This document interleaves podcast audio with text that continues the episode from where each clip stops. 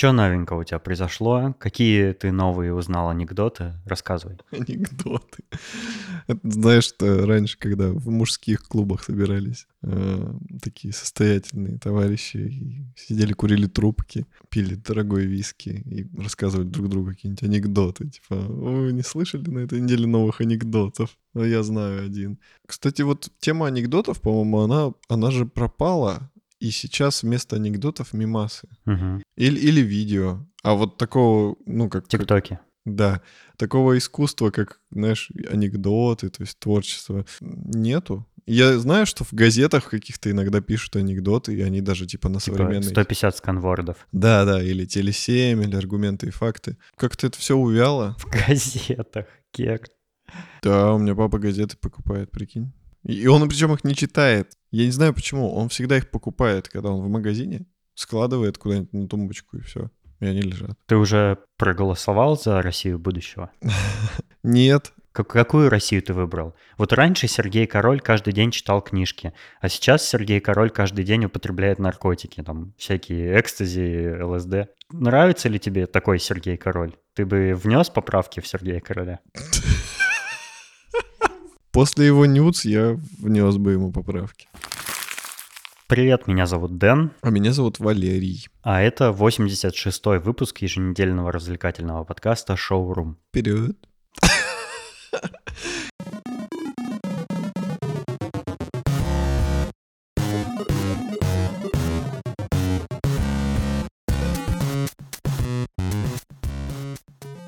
Я слыхал, ты тут мне изменяешь. Блин, я думал, ты не заметишь. Да, трудно не заметить. Мне оповещение пришло о твоей измене. Ну и хорошо. Ну, приходил Марат, мы тут немножко поболтали. Хорошо, потому что я ничего такого не сказал, что вы сказали. Я в этом не разбираюсь, и чисто вот так на вскидку могу сказать, что ну да, что-то там показали. Android все это уже давно придумал. Виджеты, кстати, были еще до андроида в Маке. Помнишь, дашборд был в Маке с виджетами? Там мировое время, погода, все это можно было таскать по экрану. Так что это еще до андроида было. Ну ладно, ладно. Ну я имею в виду, что на телефоне раньше не было, сейчас есть. Ой-ой-ой. А что такое все большое и уродливое? Какой-то детский сад. Мне не нравится док. Почему он стал выглядеть как планшет для детей? Знаешь, типа все такое миленькое, мультяшное. Мне не нравится. Папки выглядят ужасно. Мне всегда нравился вот этот строгий стиль. Типа, знаешь, ничего лишнего, все такое красивое. Папки аккуратные, вот как они в жизни выглядят. Сейчас это выглядит как, ну... Ну, типа операционная система для профессионалов, а не для тиктокеров, да? Да, а сейчас это реально, ну, как какое-то детское баловство. Слева, ну, еще ничего, вот это вот. Сайдбар выглядит нормально. Ты все равно и даже на Каталину еще не обновился, так что И не обновлю. Все стало ог- огромным. Зачем? Это все баловство, но нам с этим придется как-то жить. Если уж... э, мне, мне, тебе-то не придется. Ну да, да. Ну вот на телефон, наверное, придется установить, потому что если на компе еще как-то они не так навязчиво заставляют тебе операционку обновить, то на телефоне это просто невыносимо. Они каждый день тебе, а новая прошивка, а давайте запланируем. На какое время мы запланируем, чтобы у вас обновилась прошивка? Да не хочу. Я говорю, нет, там, там нет даже варианта нет. Там есть вариант напомнить позже. На иконочке настроек всегда будет красная блямба гореть и Да. мозолить глаза. Мне кажется, что это очень нехорошо. И... Ну, почему мне не дают свободу выбора? Почему я не могу какое-нибудь уведомление эти отключить?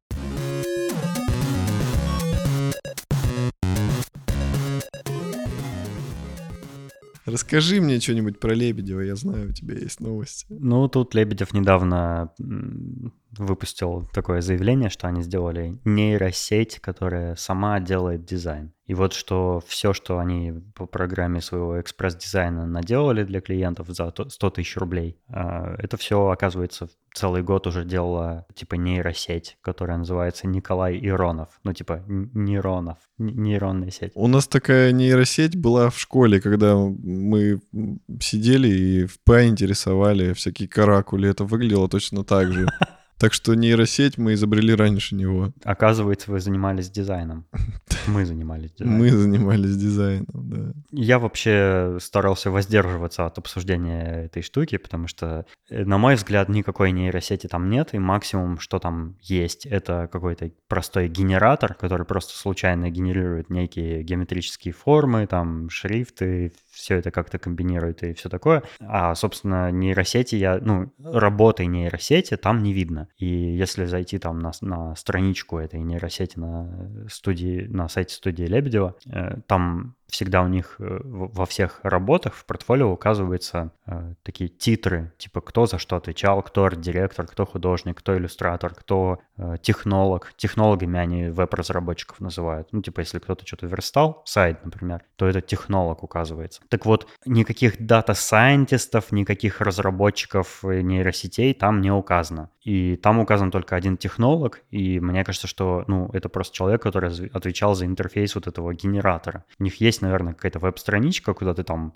э, загружаешь там название компании, какие, какие-нибудь, может, примерные входные данные, нажимаешь кнопочку «Сгенерировать», она тебе типа полторы тысячи вариантов генерирует, а ты из них выбираешь, ну, более-менее те, которые тебе нравятся, и там уже, ну, выбираешь какой-то вариант финальный. Мне кажется, это как-то так работает. Но при этом пиар, конечно, ну, если, если назвать что угодно... Сейчас что угодно можно назвать нейросетью. Сейчас любую фигню э, модно назвать нейросетью, потому что просто тема трендовая. И, конечно, э, уже многие годы ходит э, ну, такая идея, что вроде как параметрический дизайн, там, что в будущем просто параметрически сама система сможет определять, что посетителям твоего сайта больше нравится, да, и подстраивать дизайн по определенным параметрам под них, например, выбирать более кликабельные там цвета, размеры шрифтов, там размеры картинок и всякое такое. Или там какие-то фильтры автоматически на картинки накладывать, которые, э, на которые посетители больше залипают.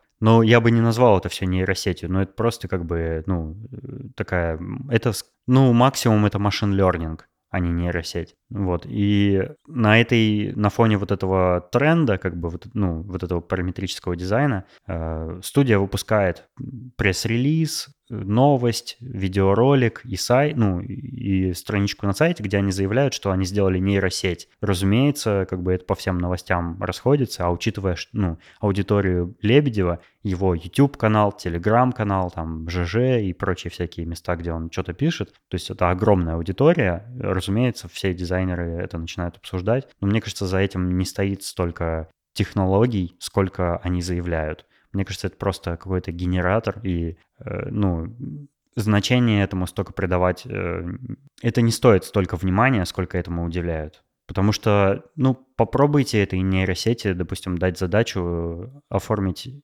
дизайн интерфейса какого-нибудь, дизайн приложения, дизайн формы там покупки и оплаты, э, дизайн какого-нибудь веб-сервиса сложного, какой-нибудь админки, справится ли она с этим? Да нет, она просто кучу цветных пятнышек и корявых шрифтиков нагенерирует, всяких полосочек э, рандомных, а с таким она не справится. То есть это, это генератор, способный делать какие-то абстрактные картинки для логотипов, для оформление каких-нибудь шапочек твиттеров, там, инстаграмчиков, а с какой-то серьезной дизайнерской задачей она пока не справится, потому что, ну, просто, ну, так, такое еще пока никто не сделал. Конечно, это бред. Я помню, есть такая приложуха на iPhone, называется Glitch, по-моему. Гличе. Гличе. Да, и там можно, типа, тыкать на экран, и он тебе рандомно коверкает э, твою фотографию как-нибудь. И вот я сразу про вот это вспомнил, когда ты заговорил про эту нейросеть, в кавычках. я думаю, что принцип работы точно такой же. Ты кликаешь до той поры, пока тебе не понравится. Но это, типа, бесконечно можно раз делать, и это просто какая-то фигня бесполезная. Ну да. Так что Лебедев, он, в принципе, мне не очень нравится как человек, как он себя ведет, потому что он постоянно очень выпендривается, как будто он какой-то пуп земли. Хотя я бы не сказал, что у него там очень много дизайнов, которые бы меня восхитили. Это просто, знаешь, он выезжает на каких-то старых, э, каких-то классных своих работах. Да я бы даже не сказал, что он уже на работах выезжает, а просто на своей блогерской популярности больше. Среди его работ, ну, они говорят, что они, у них все дизайны типа того. Но мне кажется, что среди всех их работ наиболее нормальные работы это связанные с, э, с урбанистикой. Там оформление каких-нибудь э, уличных знаков, схем метро, лавочек, там мусорных э, корзин, вот, вот этого всего, что в городе можно видеть. Фонарные столбы там. Вот это все они прикольно делают, действительно. То есть потому что,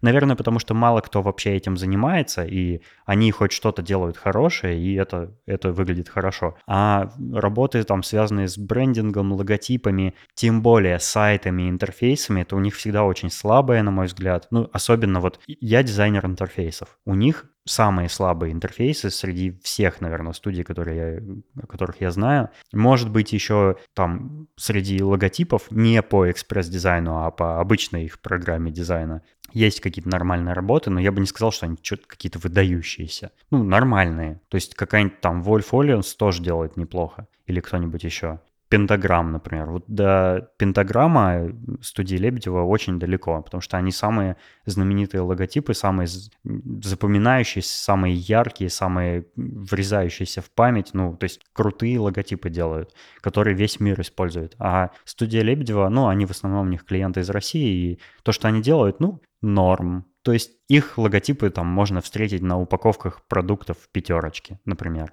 Ну, это Наверное, да, наверное, это достижение, потому что такая большая аудитория э, покупателей видит твои логотипы. Ну, я бы не сказал, что они из-за этого выдающиеся. Наверное, нет. Мне кажется, что нет.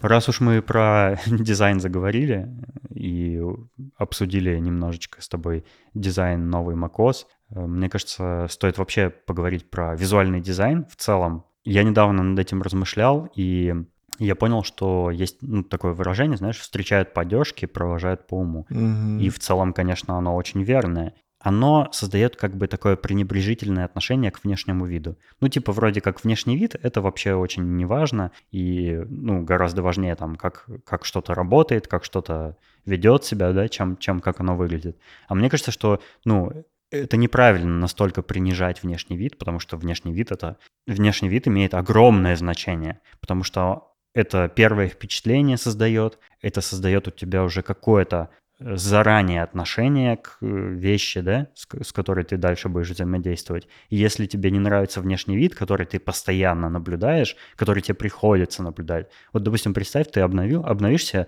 э, macOS, да, и тебе не нравится внешний вид новой э, версии операционки но тебе придется с ней жить. Ты уже обновился, все, у тебя уже там, ты настроил там все свои программы, установил, да, и вот ты будешь мучиться с этим внешним видом, тебе будет неприятно постоянно. Хотя а, он, может, и не будет влиять на то, как операционная система работает, но просто внешний вид обновился. Но это же не значит, что у внешнего вида совсем нет значения. Наоборот, ты из-за внешнего вида будешь страдать постоянно. И это довольно важно. То есть это, ну, например, если может быть, человек очень умный, да, провожают по уму. Может, он очень умный, но он пришел на собеседование голым. Все-таки это говорит что-то о нем. Может, он идиот, может быть, он, ну, может, у него эрудиция высокая, но какого-то понимания социального взаимодействия с людьми у него нет. Ну, о чем-то это точно говорит. Встреча по одежке довольно важная в дизайне, вообще в среде дизайна принято, ну, как бы тоже так пренебрежительно к визуальной составляющей относиться, потому что, типа, дизайн — это не то, как выглядит, а как, как работает. Ну и вот эти вот все фразочки, хотя мне кажется, что, э, ну, полноправные, равноправные такие составляющие, то есть UX и и UI, так называемые, это очень равноценные, равноправные вещи, которые нужно ну, ну, учиться балансировать, а не просто типа сделать офигенный user experience, да, и то, и то, как ты взаимодействуешь с интерфейсом, к примеру, да, с приложением с каким-нибудь, но выглядит оно будет как говно. Но это же плохо, так же нельзя делать. То есть совсем не уделить внимание внешнему виду, это значит, что ну, у тебя вообще никакой нет эстетики, да? А эстетика очень большое значение имеет. Мы вообще-то в жизни очень много внимания уделяем чистой эстетике без какого-либо прикладного смысла. Мы очень часто одежду выбираем из-за того, как она выглядит. И, ну, мы, да, бывает, что мы страдаем из-за этого. Допустим, мы выбираем красивую вещь, да, носим ее, она неудобная, но мы терпим, да. Э, это, это, это, это точно так же, как если бы мы выбрали суперудобную вещь, но э, она выглядела бы как вещь, которую носят бомжи. Бомжи знают то, толк. Это, это тоже, да, другая крайность совсем. То есть нужно какой-то баланс находить между удобством и красотой. Но иногда, ну, вот человек делает выбор в пользу чего-то одного из этого. Это как бы не доказательство ли того, что внешний вид тоже большое значение имеет? Я приведу тут еще пример, два, наверное, примера, один будет забавный, но это правда про меня.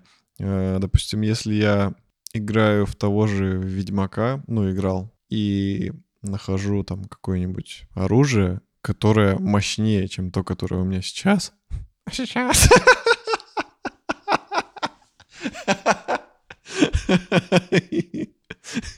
Не переговаривай, потому что я все равно оставлю именно этот вариант на монтаже. Ты выберешь то, которое красивее? Да, да. То есть я нахожу там какой-нибудь супер мощный меч, но он выглядит, знаешь, как будто из задницы тролля его достали. А у меня какой-нибудь красивый клинок, там, знаешь, весь прям супер-пупер.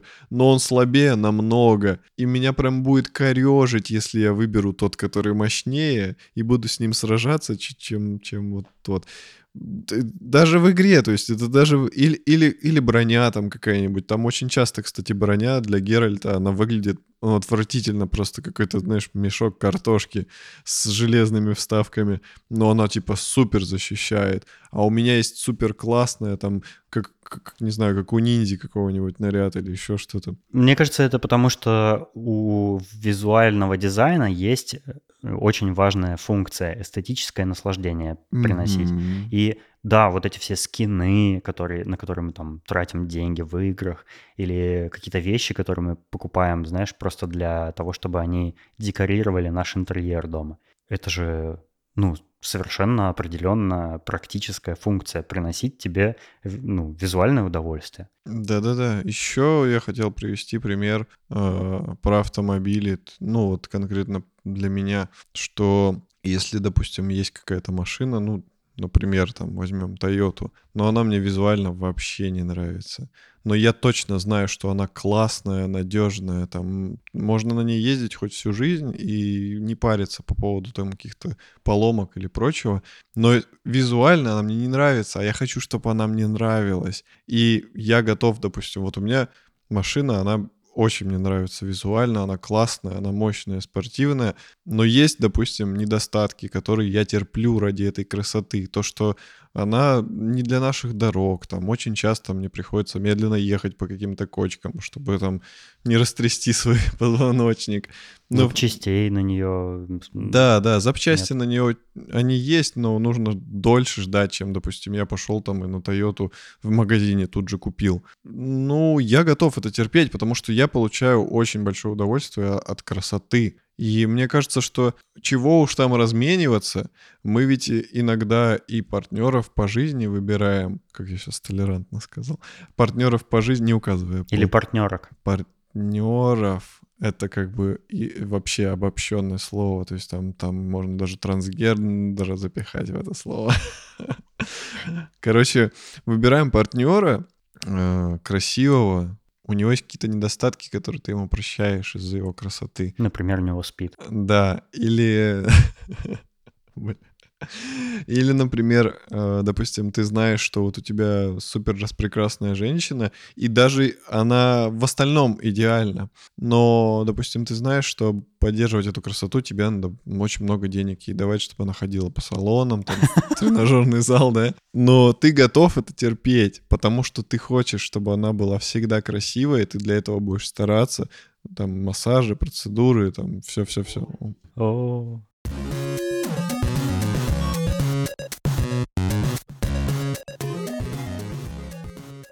Что там у тебя за история с Икеей случилась? Ой, я очень разочаровался. Я хотел купить э, кое-что в Икее, такой диванчик-кровать в одну из комнат нужен. И я все выбрал, ну, в интернет-магазине, естественно. Изоляция же Икея не работает, но работает Изоляция, но ты при этом во второй новосибирской подкастерской студии сейчас. Ну, в смысле, изоляция у торговых центров. Я все выбрал, нажимаю, типа, оформить заказ, он говорит, как вы будете э, рассчитываться, все такое. Дохожу до раздела доставка. Во-первых, меня поразило, что там нужно, короче, для этого дивана два матраса потому что он раскладывается в двойную кровать, ну, в, в двуспальную кровать, и получается на каждое лежбище свой матрасик. А когда она сложена, то матрасики кладутся друг на дружку, и получается угу. такой как бы мягкий диван. Там не было почти никаких матрасов для этого дивана кровати. То есть там обычно есть какой-то средней жесткости, жесткий, еще какой-то есть пружинный, есть латексный, есть еще, еще, еще, еще. Там была только одна разновидность. Какого черта? То есть у них тут на складе нет достаточного количества матрасов. То есть у Икеи все так ну, плохо или, или что? И я причем смотрел как бы с разрывом там в неделю или в полторы, и ситуация не менялась. То есть никаких завозов, ничего. Неужели они не продают э, в достаточном количестве сейчас мебель? Если новосибирцам дико пофигу на самоизоляцию и прочее. Так наоборот, дома все сидят, и дома всякие ремонты начинают делать и заниматься с э, квартирой. Да, самое время купить э, мебель. Не знаю. Может, раскупили все как раз. Ну, не знаю. Мне кажется, у такой огромной крутой фирмы, как Икея, у них такие склады должны быть, что, знаешь, там типа на 10 городов запас. Ну да ладно пофиг. Выбрал я матрас из двух или одного вообще доступных. Э, Все это делаю, делаю, делаю и нажимаю «Доставка». У меня весь заказ получился без доставки где-то в районе 40 тысяч, что ли. Доставка стоит до меня 1600. Я думаю, блин, ну что-то и так все дорого. 1600 э, не хочется платить, потому что мне до Икеи съездить забрать, это, ну, на бензин будет, не знаю, рублей 300 максимум. Я думаю, съезжу сам, нажимаю самовывоз, и вот здесь у меня разрывается пукан. Там написано, что за самовывоз я тоже должен заплатить 800 рублей. За что я должен заплатить? За то, что что? Ну, видимо, они сами на свой этот склад съездят, с полочек это все снимут и приготовят, упакуют тебе там, нет? Я не знаю, там ничего этого не написано. Там есть просто опция самовывоз, и она стоит денег. Ну, я понимаю, что сейчас, типа, ну, там, самоизоляция и все такое, и, видимо, они мне это куда-то там на парковку вывезут или что-то такое, но это стоит 800 рублей? Серьезно? И я отказался от этой покупки, то есть... Так, ну, ты можешь просто сам приехать докупить, нет? Так Икея закрыта. И я сейчас решил, что как когда она откроется, я тогда съезжу, сам куплю и сэкономлю эти 800 рублей или 1600. Ну, ребята, Странно, как, как да. бы и так не очень-то дешево, да? То есть 40 тысяч за диван э, с двумя матрасами. И я еще должен платить 800 рублей за что-то. За, за, за, за что-то, за, за что-то, что они даже не удосужились описать. То есть там просто написано «самовывоз 800 рублей». Такое чувство, что я плачу за то, чтобы они мне разрешили забрать у них товар. Они никак это так не, они никак это не подкрепили. То есть, ну, можно было написать, типа, сама вывоз там в связи с, с текущими условиями, там, мы берем 800 рублей, потому что там мы вам это все упакуем, там какая-нибудь бесконтактная, вывезем это все на, на парковку, там, не знаю, поцелуем вас, дадим вам маску и перчатки. И, ну, можно было как-то объяснить эту сумму, но там никак это не объяснено. И 800 рублей за самовывоз. Я Позвонил бы, спросил. Я в жизни такого не видел, чтобы самовывоз стоил денег. Он на то и самовывоз, чтобы ты сам вывез. Я видел такое в магазине в московском. Это такой магазин всякой техники электронной. И там, по-моему, тоже самого стоит денег. Ну, слушай, я могу это объяснить только тем, если, допустим, у них конкретно вот в Икее, да, в Меге нету этого товара, но есть где-то на складе. Хотя, насколько я знаю, склад Икеи, он там и есть у них. Но типа, они со склада это привезут в магазин, там как-то оформят, а потом вывезут мне, и, и за это 800 рублей. Ну это, да, это, полови... так это половина стоимости, если они мне домой привезут. Вот это странно, да, то есть, э, учитывая, что ты далеко довольно живешь от Меги. До, до меня с, с Меги ехать, ну, это для слушателей, приблизительно час. Ты, конечно, странную эту тему для подкаста выбрал. Ну, у меня просто бомбануло, потому что сейчас такое время, когда даже самые крутые фирмы, они должны бороться за покупателя, потому что кризис, деньги не тратятся, и нужно максимально привлечь покупателя всякими фишками, там, не знаю, в подарок тебе дадим какую-нибудь эту икеевскую фигню, там, которую все любят, не знаю, мягкую игрушку или ролик там для одежды или какой-нибудь бесплатный светильник, что-нибудь такое. Нет, нифига, вот тебе куча денег еще сверху ты нам должен заплатить за то, что мы там что-то непонятное сделаем. Но это отталкивает. Это очень отталкивает. Я, я очень психанул. Я прям разозлился, я сидел, плевался слюной сильнее, чем сейчас. Жопа задавила. Да. Ну, блин, ну это дорого. Дорого платить 800 рублей за ничто. Если бы передо мной стоял выбор заплатить 1600 рублей за доставку, когда это все они сами погрузят, поднимут, там занесут и все такое, и самому съездить, и самому все это грузить в машину и таскать, и потом таскать домой — я бы, конечно, заплатил деньги. Я такой ленивый человек. Да я тоже ленивый, но сейчас просто такие времена. В другое время я бы, конечно, тоже, наверное, выбрал доставку. Хотя, в принципе, мне кажется, доставка нужна. Вот, вот мы покупали там диван очень большой, очень тяжеленный. Вот тогда мы брали доставку. Но если ты берешь что-то... Ну, эта кровать, она не сильно тяжелая. Я думаю, ее несложно. Там три коробки и два матраса. По одной погрузил и увез. Это не сильно трудно. Зато ты сэкономил 1600 рублей. 800. Ну да. Да. Поэтому ждите новостей, когда Икею откроют, я вам расскажу, купила или нет.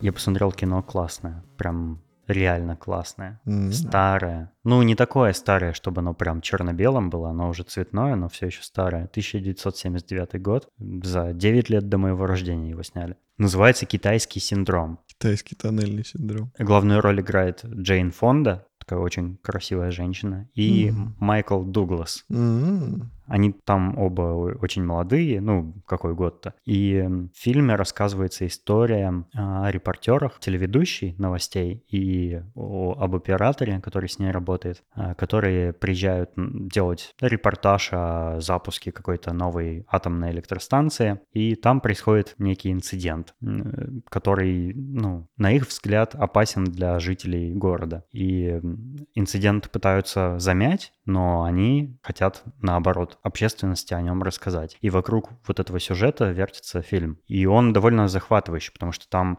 очень классно передается вот волнение э, ведущие оператора, когда они наблюдают своими глазами и тайком еще и снимают, что происходит на электростанции, когда они находятся там. И видно, что они очень напуганы, потому что, ну, атомная электростанция, она может там взорваться или что-то пойти может не так, и они все облучатся или умрут. Подожди, подожди, подожди. А между ними будет роман? Нет. Ну, это бесполезный фильм. Но фильм очень, э, очень прикольный. Он такой, он очень такой алдовый, добротный такой. То есть э, прямо вот э, налет старины, на нем такая благородная патина, на нем ощущается, когда его смотришь. И мне это очень понравилось. Там интерьеры красивые показываются. Знаешь, я вот заметил, и даже Твиттер запостил кадры с фильма. Там, значит, главная героиня сидит на какой-то вечеринке у кого-то дома, и там такой интерьер, диван, стол деревянный, камин, там вазочка стоит, и, и все такое в интерьере. Ну, видно, что очень устаревшее, очень-очень старая мебель. Сейчас ну, такого не делают уже, вкусы у людей поменялись. Но видно, что все качественное, все какое-то такое, ну, прямо с первого взгляда видно, что все вещи добротные. И такого сейчас не делают. Да, такого по стилистике не делают, э, это первое, а второе такого по качеству уже не делают. Икея, привет. И мне так понравилось, мне, мне так нравятся старые интерьеры, мне нравится, что раньше там э, столы делали из тяжелой-тяжелой там древесины, знаешь, твердой, толстой, толстая, твердая столешница тяжеленная, которую хрен поднимешь, э, там, ну, все массивное, тяжелое, добротное, крепкое, и это все даже видно, даже просто по кино видно это. А сейчас, ну, весь вот этот минималистичный современный модерновый стиль, он э, пластиково-стальной, весь такой гладкий, минималистичный, простой, чистый, конечно, да, но при этом без какой-то изюминки, то есть без, без уже, как будто совсем в нем никакой стилистики не содержится, просто нейтральный, стерильный э, стиль, это вот то, что сейчас э, в интерьерах э, многие люди любят, а я нет. И я наслаждался по этой причине этим фильмом, из-за вот, этой, вот этого колорита э, старинного. И вместо дерева этот шпон дурацкий, просто стружка с клеем намешанная, которую стукнул, да, и продырявил. Точно, вот у меня стол как раз из такого шпана. Если сделан. я ударю по нему кулаком, то он сломается. Я прям уверен. Вмятина точно будет? Будет. Или пробью ее так. Я! Ну, ты, конечно, преувеличиваешь немножко свои возможности, мне кажется. Когда ты, мы будем этот стол отправлять на покой, мы проведем этот эксперимент. Договорились. На Патреоне будет ролик, как Валера руку ломает. Кино прям советую посмотреть. Классное. Я насладился им, и мне кажется, это прикольный вариант для проведения вечера, например. Мне нравится. Я с удовольствием посмотрю.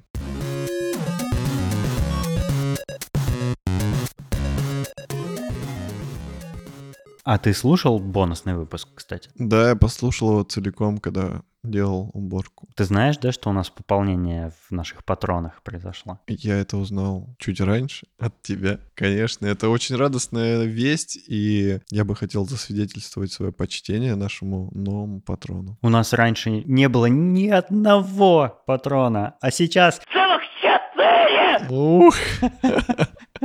Да, спасибо нашим четырем дорогим слушателям Саше Младинову, Пете Филимонову, Марату Сайтакову и Аиде Садыковой. Они нас поддерживают на Патреоне и наслаждаются э, разными бонусными штучками, которые мы туда выкладываем. Тут, кстати, новость была недавно, что сервис Payoneer, который вот используют всякие фрилансеры, который позволяет завести тебе счет и на него получать оплату э, твоих услуг фрилансерских. И этот же сервис, кстати, на Патреоне используется для вывода денег оттуда. Мы, мы пока что еще не использовали никогда такую возможность. Но, в общем, этот сервис Payoneer э, с громкими скандалами сейчас э, отменяет любые транзакции, ни, ничего нельзя делать там, потому что оказалось, что компания, банковская фирма, которая вот занималась выдачей этих карт Payoneer, она замешана в укрывательстве налогов на очень большие суммы, там типа чуть ли не 2 миллиарда долларов они задолжали налогов, и, и Payoneer тоже приостанавливает любые и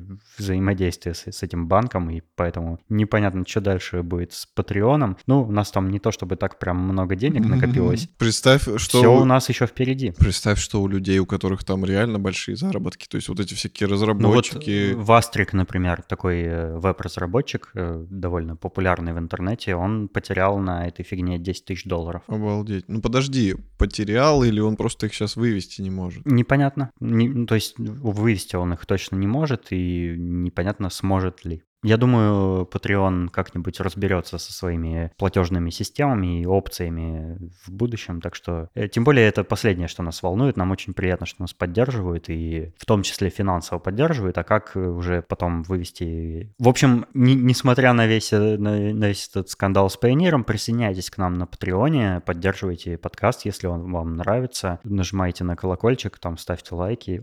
Ой, я перепутал, кажется. Но, кстати, у нас же на YouTube тоже есть. На YouTube тоже можно нас да слушать. Да. И мы там выходим в 4К.